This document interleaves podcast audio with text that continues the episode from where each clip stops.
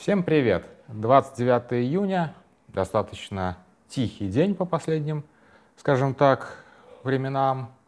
А, так непонятно, где Адам Делимханов, Ни, ничего не понятно с, с Суровикиным, а, то ли арестован, то ли не арестован, куча то ли задержан, то ли не задержан, то ли допрошен, то ли не допрошен, то ли опрошен, то ли не опрошен, миллион а, сообщений.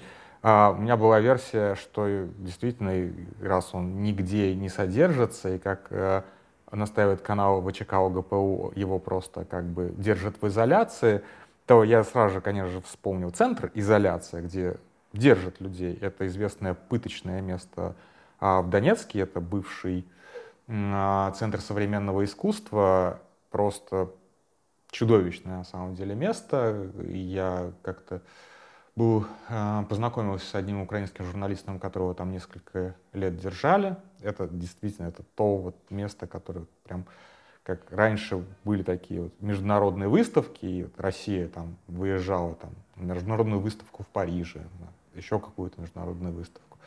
А это вот реально наш экспортный продукт. Это то, что мы вот везем, несем с собой сейчас вовне себя. Пытки и пыточные какие-то изоляции. Вот. Ну и вторая версия у меня была, что Бастрыкин просто по старинке а, вывез э, э, Суровикина в лес и приказал копать ему могилу. Как, в общем-то, Бастрыкин уже неоднократно, ну, как, как минимум однократно делал, да. Вот, так что, что произошло с Суровикиным, мы не знаем, а учитывая как бы право, э, правовые реалии э, зоны СВО, там может случиться все что угодно. В конце концов, мы никто, никто, из, э, никто не знает, э, от чего погиб Мангушев. Как бы выстрел в затылок, кто, что, непонятно. Но на самом деле хотел я сегодня не про это поговорить, а хотел я сегодня поговорить про людей не менее мерзких, но при этом абсолютно недосягаемых для нас и создающих не, менее, не меньший вред – а вред этот заключается в том, что они паразитируют на информационном пространстве, паразитируют на нашем любопытстве, паразитируют на наших страхах, паразитируют на нашем неполном знании или недостаточном знании каких-то вещей, которые для специалистов очевидны. А, и вот, в частности, про сегодняшнюю заметку, которая вышла на Медиазоне, она достаточно странна для Медиазоны, потому что мы, как бы, мы выступаем каналом антифейк мы развенчиваем фейк, который сейчас достаточно широко расходится и по Твиттеру, и по Телеграм-каналам, о том, что якобы основной целью вагнеровцев был захват э, ядерного оружия, которое хранится где-то под Борисоглебском в Воронежской области, в специальном маленьком военном городке Воронеж-45. И якобы ехали не, не, не на Москву, а вот прямо туда. И кроме того, что можно захватить ядерные заряды, их ничего не интересовало. А, и до того, как эта статья была написана, я видел прекрасный совершенно тред э, специалиста по ядерному разоружению, есть такой в Твиттере э, Павел Подвиг, он же Russian Forces. Если вы не подписаны, подпишитесь, действительно уникальный специалист. Не знаю, интересна ли вам тема ядерного оружия ядерного разоружения, но вот я его читаю 7, 8, 10 лет. А, и это действительно как бы человек, вот он не шитпостит, у него все, вот как бы он как бы ведет соцсети как положено серьезному специалисту, а не как я, например.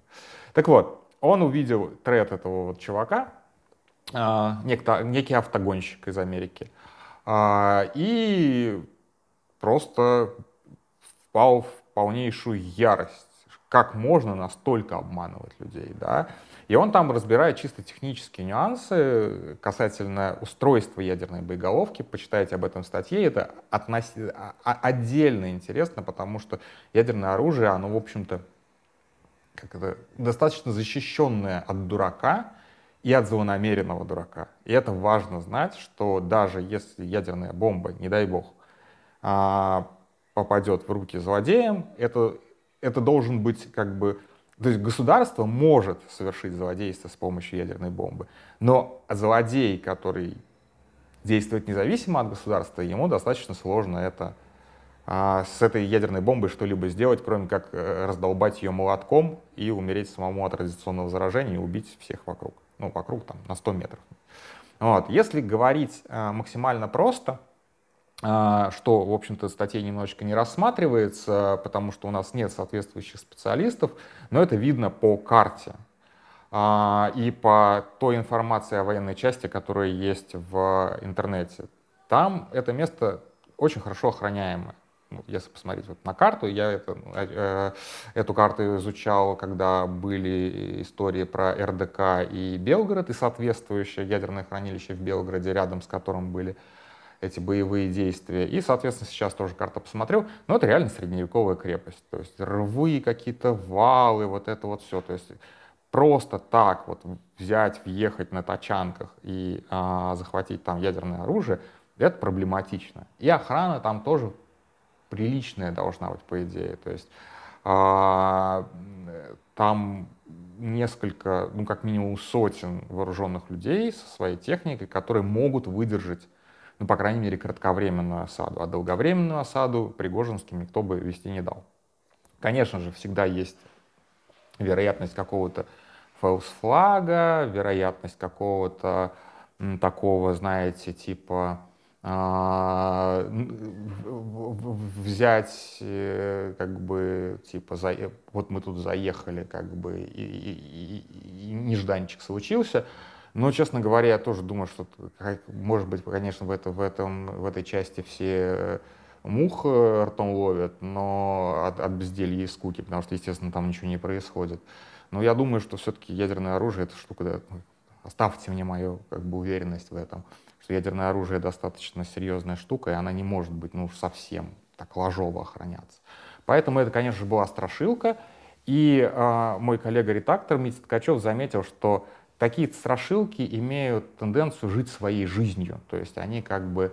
Э, это уже давно забудется, все обстоятельства, все вот эти нюансы, они уйдут. А там спустя 5, 7, 10 лет будут ходить легенды о том, что ЧВК «Вагнер» чуть не захватил ядерное оружие, или хотел захватить ядерное оружие, или даже захватил ядерное оружие. И все вот это вот будет распространяться, муссироваться, муссироваться. То есть перед нами на самом деле классическое рождение конспирологической теории. И, собственно, вот нашу статью, которую мы сегодня выпустили, мы рассматривали именно как такой как бы антидот, да, такую прививочку, чтобы э, конспирологическую теорию хоть как-то так ну, сбить да, на взлете. Скорее всего, это абсолютно бессмысленно, потому что я думаю, что когда я в следующий раз приеду в Москву, это, наверное, случится не скоро, первый же таксист, с которым я поеду из Шереметьево в центре Москвы, мне будет рассказывать о том, что вот на самом деле как бы ядерное это оружие в руках надежных патриотов, которые захватили его в э, Воронеже 45, и в случае чего, если мировое правительство окончательно офонаряет, вот тогда-то его и применят истинные патриоты России. Скорее, конечно же, это не так.